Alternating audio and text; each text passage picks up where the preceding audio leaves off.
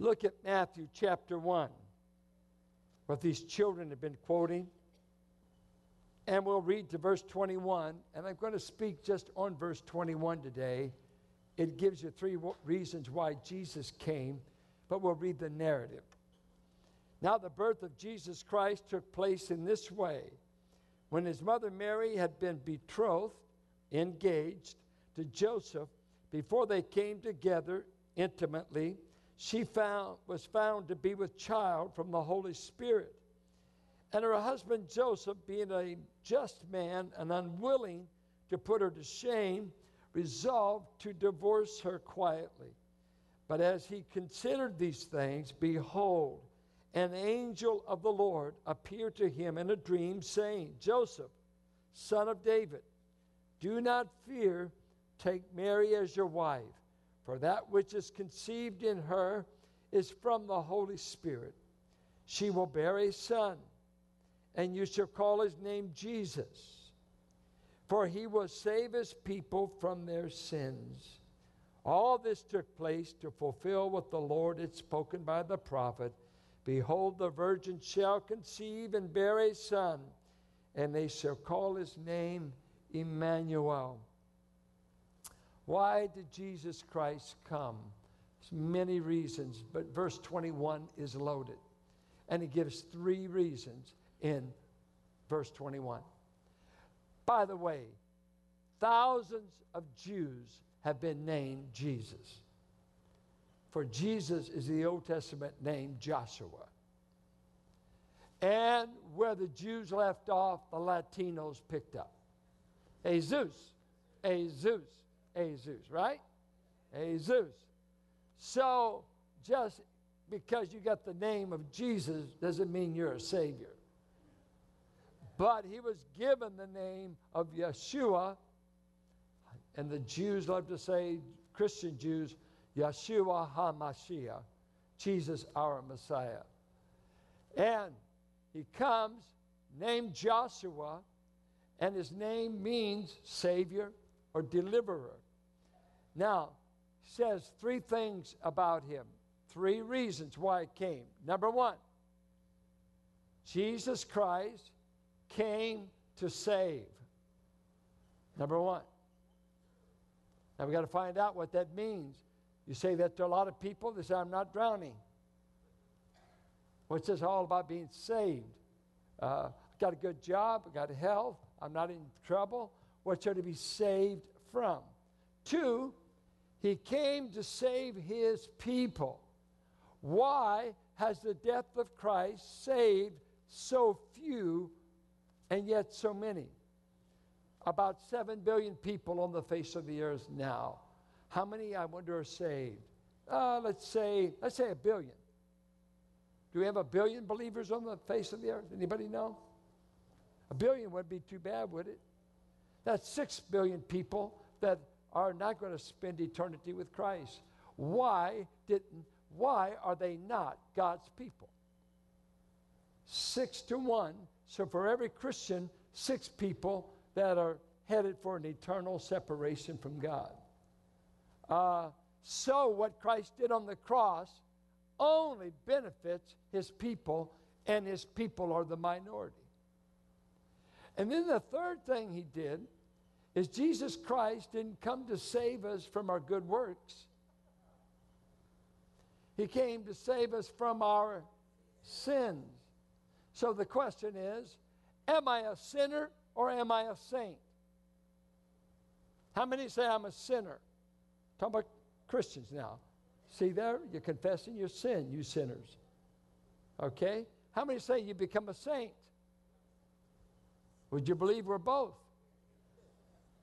We're saints who sin.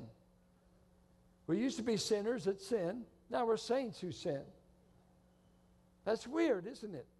How can you be both? Look at you. I love you, Jesus but I'm not going to do what you say. That can't be. It's not possible. Oh, it's possible all the time. We do it all the time. So let's take the journey. Jesus Christ came to save.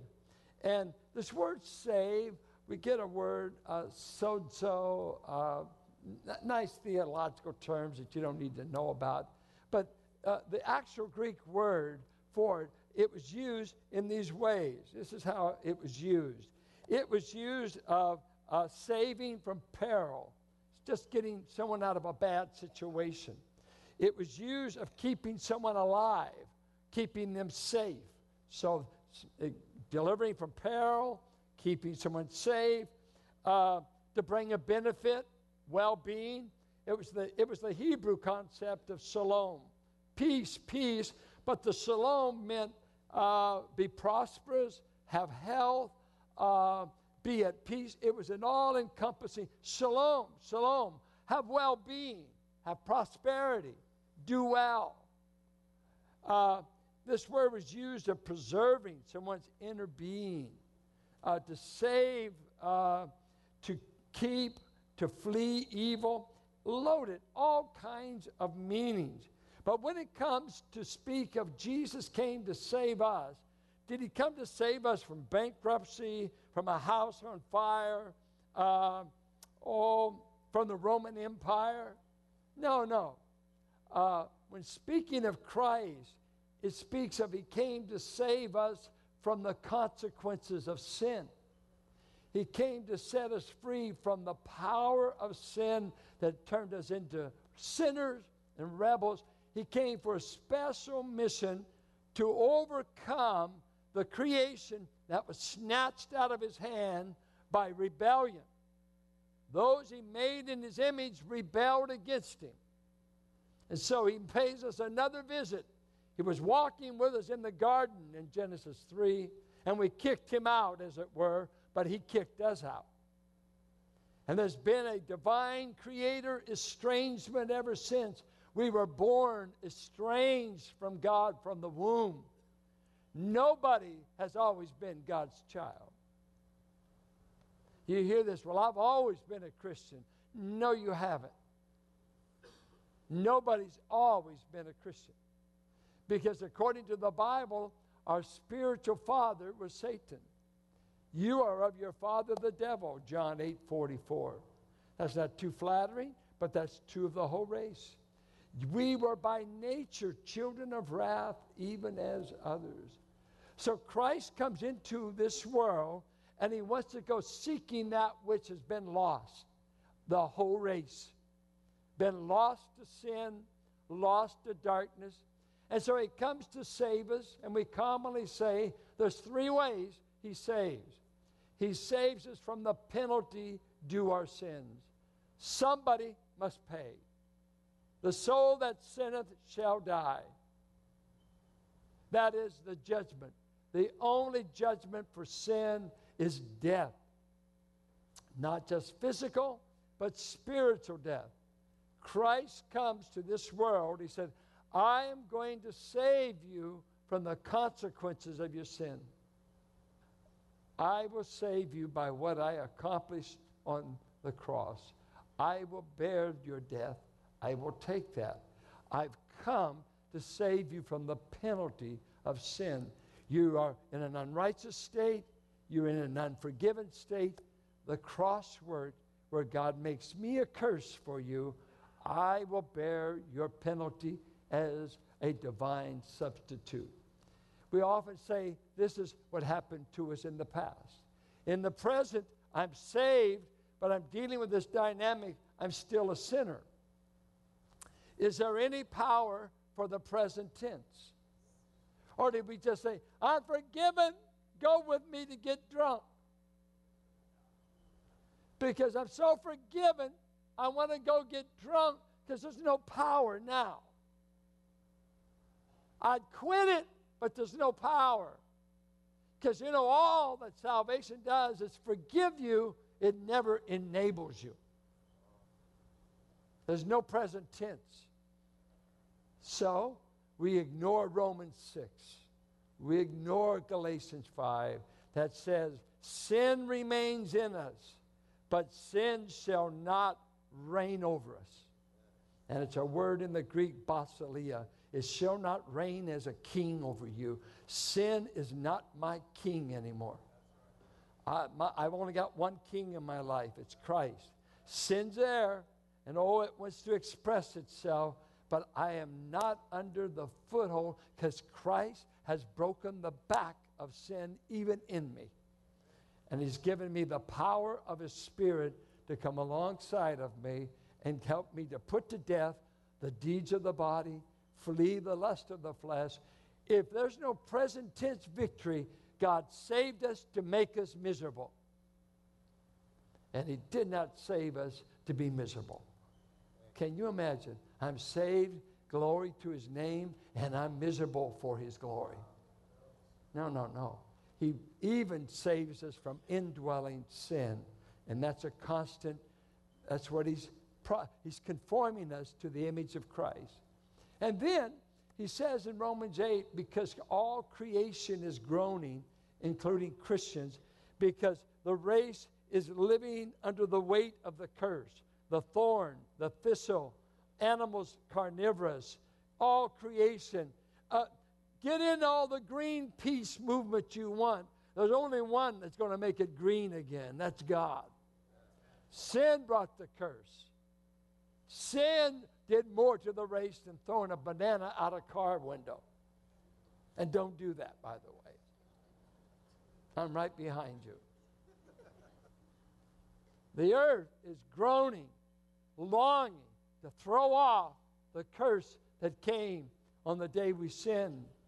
And so are believers in this body, since we have this down payment of the Spirit and this promise of a glorified body, a redeemed body, a body made for eternity, a body that won't need Obamacare, a, a body that won't need dental work, a body that won't need medication, a body made to worship God forever without decline of strength. We long for that. That is coming. He will save me from the possession of sin and the presence of sin. That is my third installment. I am not completely saved, but I will be someday. The penalty's been taken care of, the power is being addressed, and I've got more to come. I am going to be going home, change body. What a day that will be. What a day that will be. Wow. So, uh, this is what we find going on in Christ saving. This is what he really came to do for us. Uh, so, he's delivering us, but now he says something that's a little nerve wracking. Jesus Christ saves his people. Uh, well, I started out not being his people, and so did you. You see, the death of Christ, hear this, the death of Christ is sufficient for all, but it's only efficient to those who believe. Oh, I could save a million worlds. Well, who does it save? Those who become his people. So the question is who becomes his people? How do you get to be his people? When you started out being his enemy, when you started out not being in his family. Have you ever heard of the term born again? You're born from above. You got to get born into this family, which was a figure. He used the figure of birth. He says, He came to his own things, but his own people did not welcome him. John 1 11. But to as many as received him, to those who believed on his name, he gave the power and the right to become children of God. You must become a child of God to get any of the benefits of the death of Christ. We are not universalists. Everybody's not going to be saved because Christ died. John Owens wrote the classic defense of definite atonement because he's fighting universalism. And he wrote a book called The Death of Death in the Death of Christ, the classic defense of limited atonement. And the reason he did it was everybody said, because Christ died for all, all will be saved. They will not all be saved. Only his people are saved. And you become his people through a new birth, through really believing in Jesus Christ. And you become his people. You become a part of his family. And then you say, I am in God's family. Are you one of the people of God? That's what you need to ask today. Or did Christ come in vain for you? It will make no difference. It will make no difference to about uh, at least six billion people on the earth uh, this Christmas season. It will make no difference. The only one that makes any difference to is those who know Him, those who are in the family. Uh, so, how do I get in the family? I receive Him. I, I, it's a thing I receive through grace by faith. Believe on the Lord Jesus Christ, and thou shalt be saved. You must be born again. You've got to become in that category. Everything He does forgives you, justifies you, redeems you, uh, declares you right before God, makes you fit, makes you complete, makes you whole. It all comes to those who receive Christ. They get all the benefits of Christ. Why would you live and die without cashing in on the benefits? Sin is such a powerful, blinding force that men can face Christ and their sin and choose their sin. It is a binding, blinding force so that only God can get any of us to come. And he said that in John 6 As many as my Father draws, they will come to me. And those who come to me, I will in no wise cast out. He didn't say the word shut out. He didn't say you'll come, and he said, no, you can't get in. No, he's saying once you get in, I won't throw you out, but you got to be in. Have you come through the door? Have you come through the door? And I must say, you could be belong to a church, could have been baptized eight different ways. You may have given some good offerings to the church. That won't make you a member of the family. It's Christ alone. You must receive Christ as your Savior. Then everything He came to accomplish is yours. You got the door and the key. Why don't you let this one who knocks, why don't you let him in? And why did he come? He came to save. He came to deliver you from the consequences of sin. Two, he came to save his people. If you're not his people, you're in a dire way. You're in a dangerous place until you're in the family. So, have you ever put faith in the babe in the manger that went to the cross? And then he said he saves us from our sins. Uh, that is really sweet uh, to me because I guess I'm such a sinner.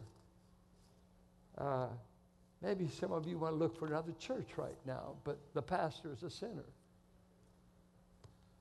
Wouldn't bother Carolyn if she's here. She'd amen it.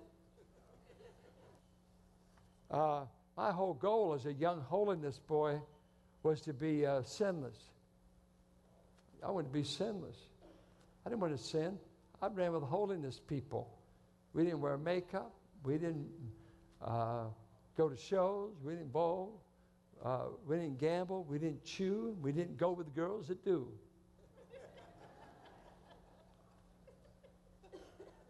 This generation can't even spell holy. You, you haven't given up anything to walk with Christ, maybe.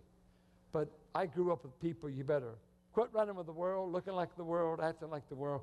So that strong lines of uh, stepping out. And quite frank, it's kind of refreshing compared to today, no boundaries. We've Gone the other way. Let me tell you, there's nobody in this church fighting with legalism. Your problem is everything's okay. There's no legalism in this church. You just you can't even spell it. You don't know what you're talking about. Uh, legalism. What's that? Something you debate. Uh, but he came to save us from sin. And you have to ask, what is sin? For us, the middle initial for the word of sin helps you find out. Just the I. You see, God made us to be reflectors of His glory. Reflect my glory. your image bearers, reflect my glory. But in the Garden of Eden, we took the mirror and we turned it on ourselves. And we've come to worship ourselves. I want to be my own man. Just think you've got Eden. The first time a man ever had a perfect wife was in Eden. First time any woman ever had a perfect husband. Perfect environment, perfect body, and they traded it all to do it my way. They just notified God, we don't want you telling us. There's one prohibition. Don't tell us. You can give us paradise, give me a perfect body, a perfect mate, a perfect, perfect, but don't tell me what to do. I'm autonomous. God says that choice will cost you, it will kill you, it will kill the relationship. And we said, Give me that mirror. I adore me, my will, my opinion, my choice over you. And God said, I'll give you what you choose, and I'll give you the consequences. Sin is fire God and tell him to get out, keep giving me paradise, keep giving me a good woman, keep blessing me, but I'll make the choices. That's our sin. Fire God, elevate man, and let's adore ourselves. And God said, Your rebellion has stripped me of my glory. So that God goes on to say, uh, sin is to come short of the glory of God. There's two words for glory. It's a hard word to get a hold of. Let me begin with the New Testament word. It was the word doxa. We get our word doxology. And the literal meaning of the word doxa was good opinion. When he said, whatever you do, whether you eat or drink, do all to the glory of God, he was saying, give a good opinion of God no matter what you do. If you eat, drink, whatever. And some Christians, when you see them in a restaurant, God doesn't have a good opinion given. If you don't tip, you're not giving a good opinion. If you're not respectful to the waitress, you're not giving God a good name. On your job, you don't give God a good name. The way you drive, you may not give God a good name. It's your business to give God good advertisement because you want to give him glory. That word, doxology. But the Hebrews had a word, kavod. The word kavod meant to be heavy, to be weighty. It, it meant a man with glory. His glory was measured in his wealth, his army, what he was worth. You remember Belshazzar when he's found weighed and wanting, mene, mene, tekel, upharsin?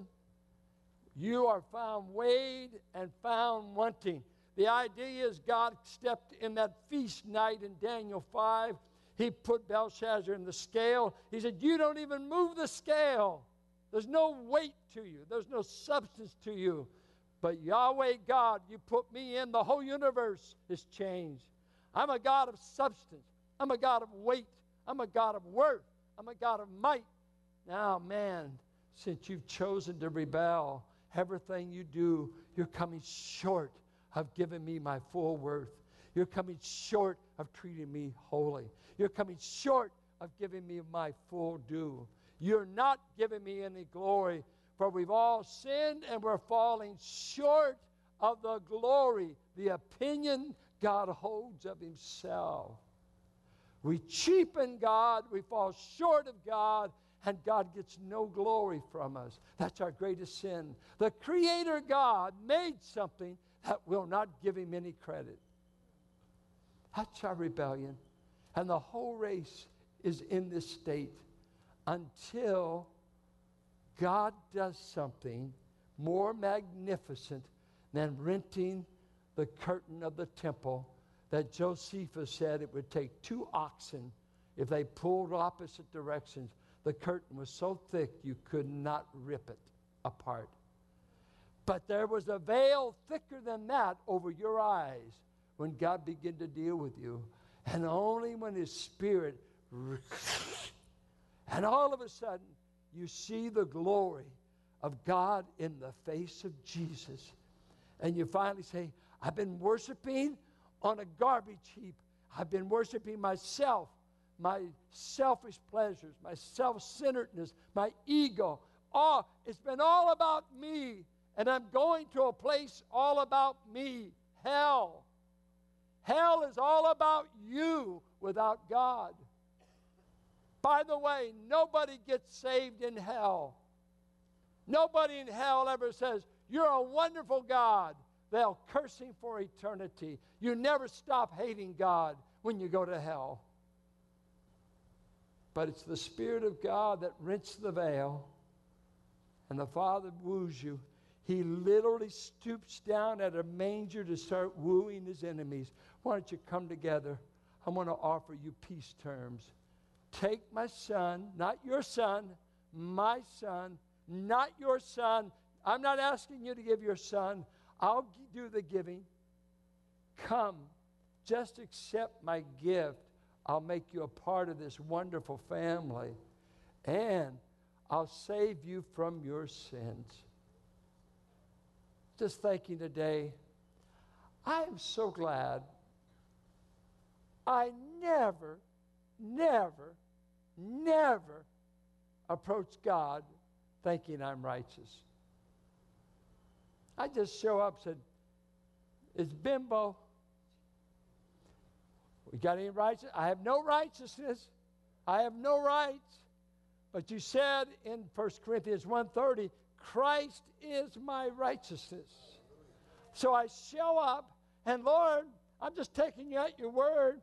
He said he would clothe me in his right. I'm showing, and you said my best deeds are filthy, so I don't even, I've already thrown them aside. I'm clothed in Christ. I'm showing up because I'm yours. I'm not showing up because I'm worthy, because I haven't sinned, because I'm perfect. I'm, oh, oh, by the way, I find uh, it's no fun to accuse the saints either.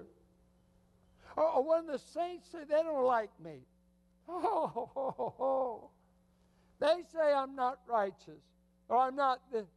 Well, Lord, before they said that, the devil been saying it to me for a week because he's the accuser of the brethren, and a lot of his, a lot of your people help him out a lot. You want to accuse me? Why don't you join the devil church? He accuses all of God's. He hates God's people. He hates you if you're a Christian. Don't you kid yourself. Oh, what the devil would do to you if God would give him permission. He'd take your 10 kids too, just like Job. Did you know what? He's a murderer and a killer, and the only reason he hasn't killed you yet is because of the great shepherd that says, You don't kill my sheep. He's put the boundaries. Don't you think the devil would want to knock you off? Now, if you're a griper, he wouldn't want to because you're doing more damage alive. Let's keep you alive. Keep the gripers alive. No one in church grumbles, right? I love how my dad used to do my sister. She always brought her job home. We got her job every night. Uh, especially, it seemed to me like the other kids when they moved out. And there was me and Hazel and Ruth and Mary, David and Paul. And we were there every night. We got blow by blow how bad the job was. This, and, I mean, it was her vent, you know. We hear this. And sometimes after my dad had heard enough, he would do this. There be no grumblers there in my father's house. In my father's house, in my father's house, there be no grumblers there. In my, then my sister just got madder. and she said, Daddy, you can stop. That's enough. And then when he would stop, because she was ticked, she didn't like it, she didn't think it was funny, he, he would do this line and where would you be, lassie, had tender hands not tucked you in at night? Where would you be had your mom and daddy not been loving on you, watching out for you all the you're acting like there's nobody in the universe that loves you. And those employees are giving you your worth. Well, I want to tell you, tender hands have been checking you in bed for a long time, and there's a God at the right hand of the Father that says you're mine, and the accusations of the devil and your sins can't keep you out of heaven. As the old black sister said, the devil shan't have you. If you can't understand that, honey, that means can't have you. So why are you letting sin bother you? Don't sin. But when you do, don't get all discouraged. Jesus only died for sinners. That's why he saved you. He knew you were good at it. Huh? Listen to me. I'm talking to Christians. Don't go around there acting self righteous like you didn't sin last week. Some of you, you had, if you stayed in bed all day, would have sinned. We sin, we fall short. It's not we rob banks, we chase another woman. My land, we just don't love like we should. We don't forgive. Some of you are goofing around all the time. When are you going to get serious about God? When are you going to give Him all of you?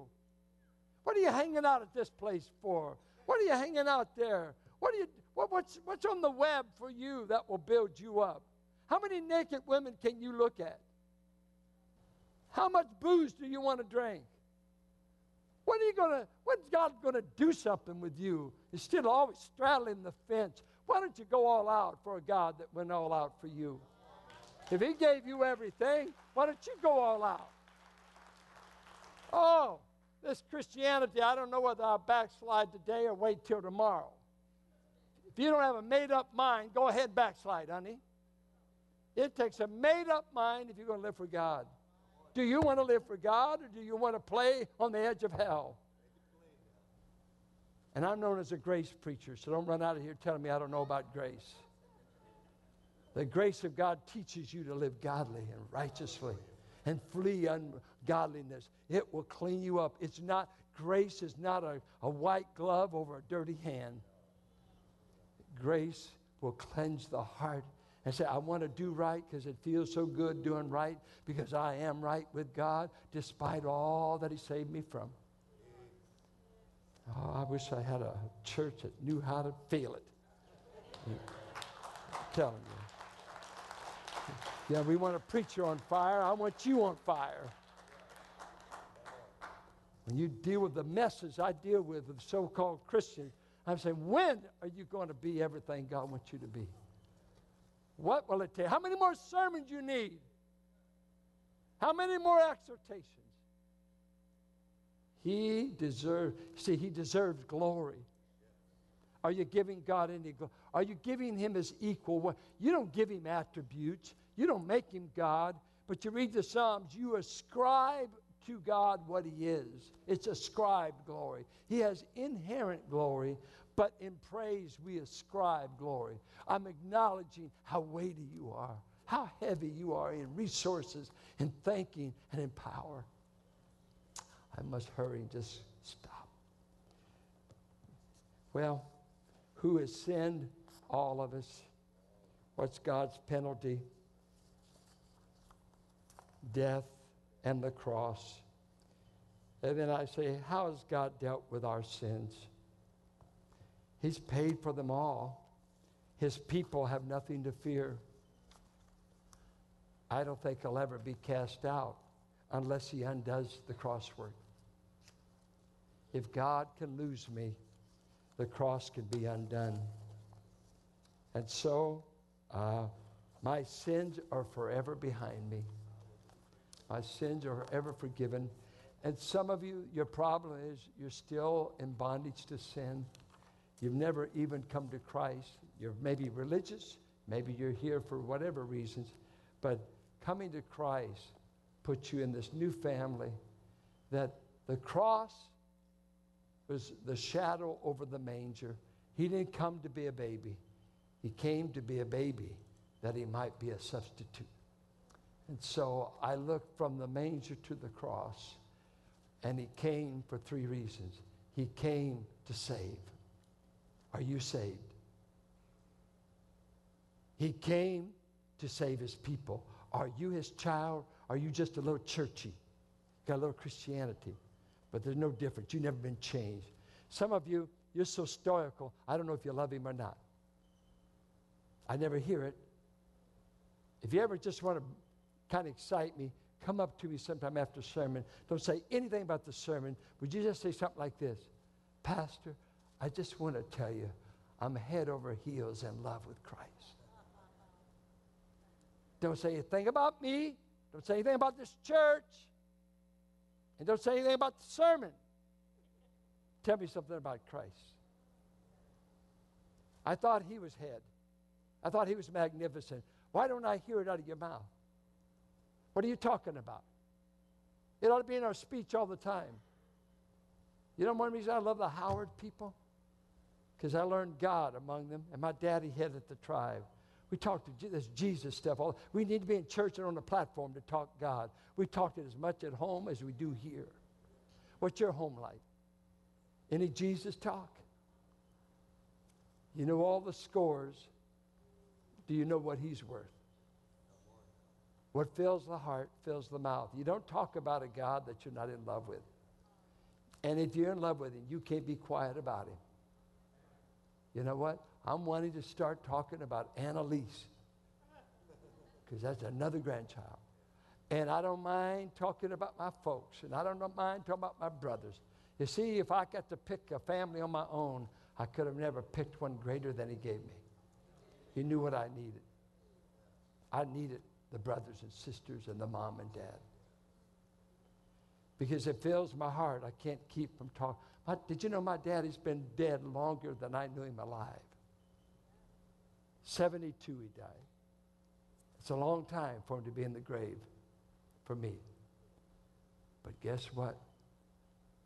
I talk about him because he filled my heart. And he filled me with Christ. Let's talk about Christ at Christmas. Let's talk about Christ today. And then pray for the 49ers, but talk about Christ in the meantime. And the church said, Amen. Stand with me.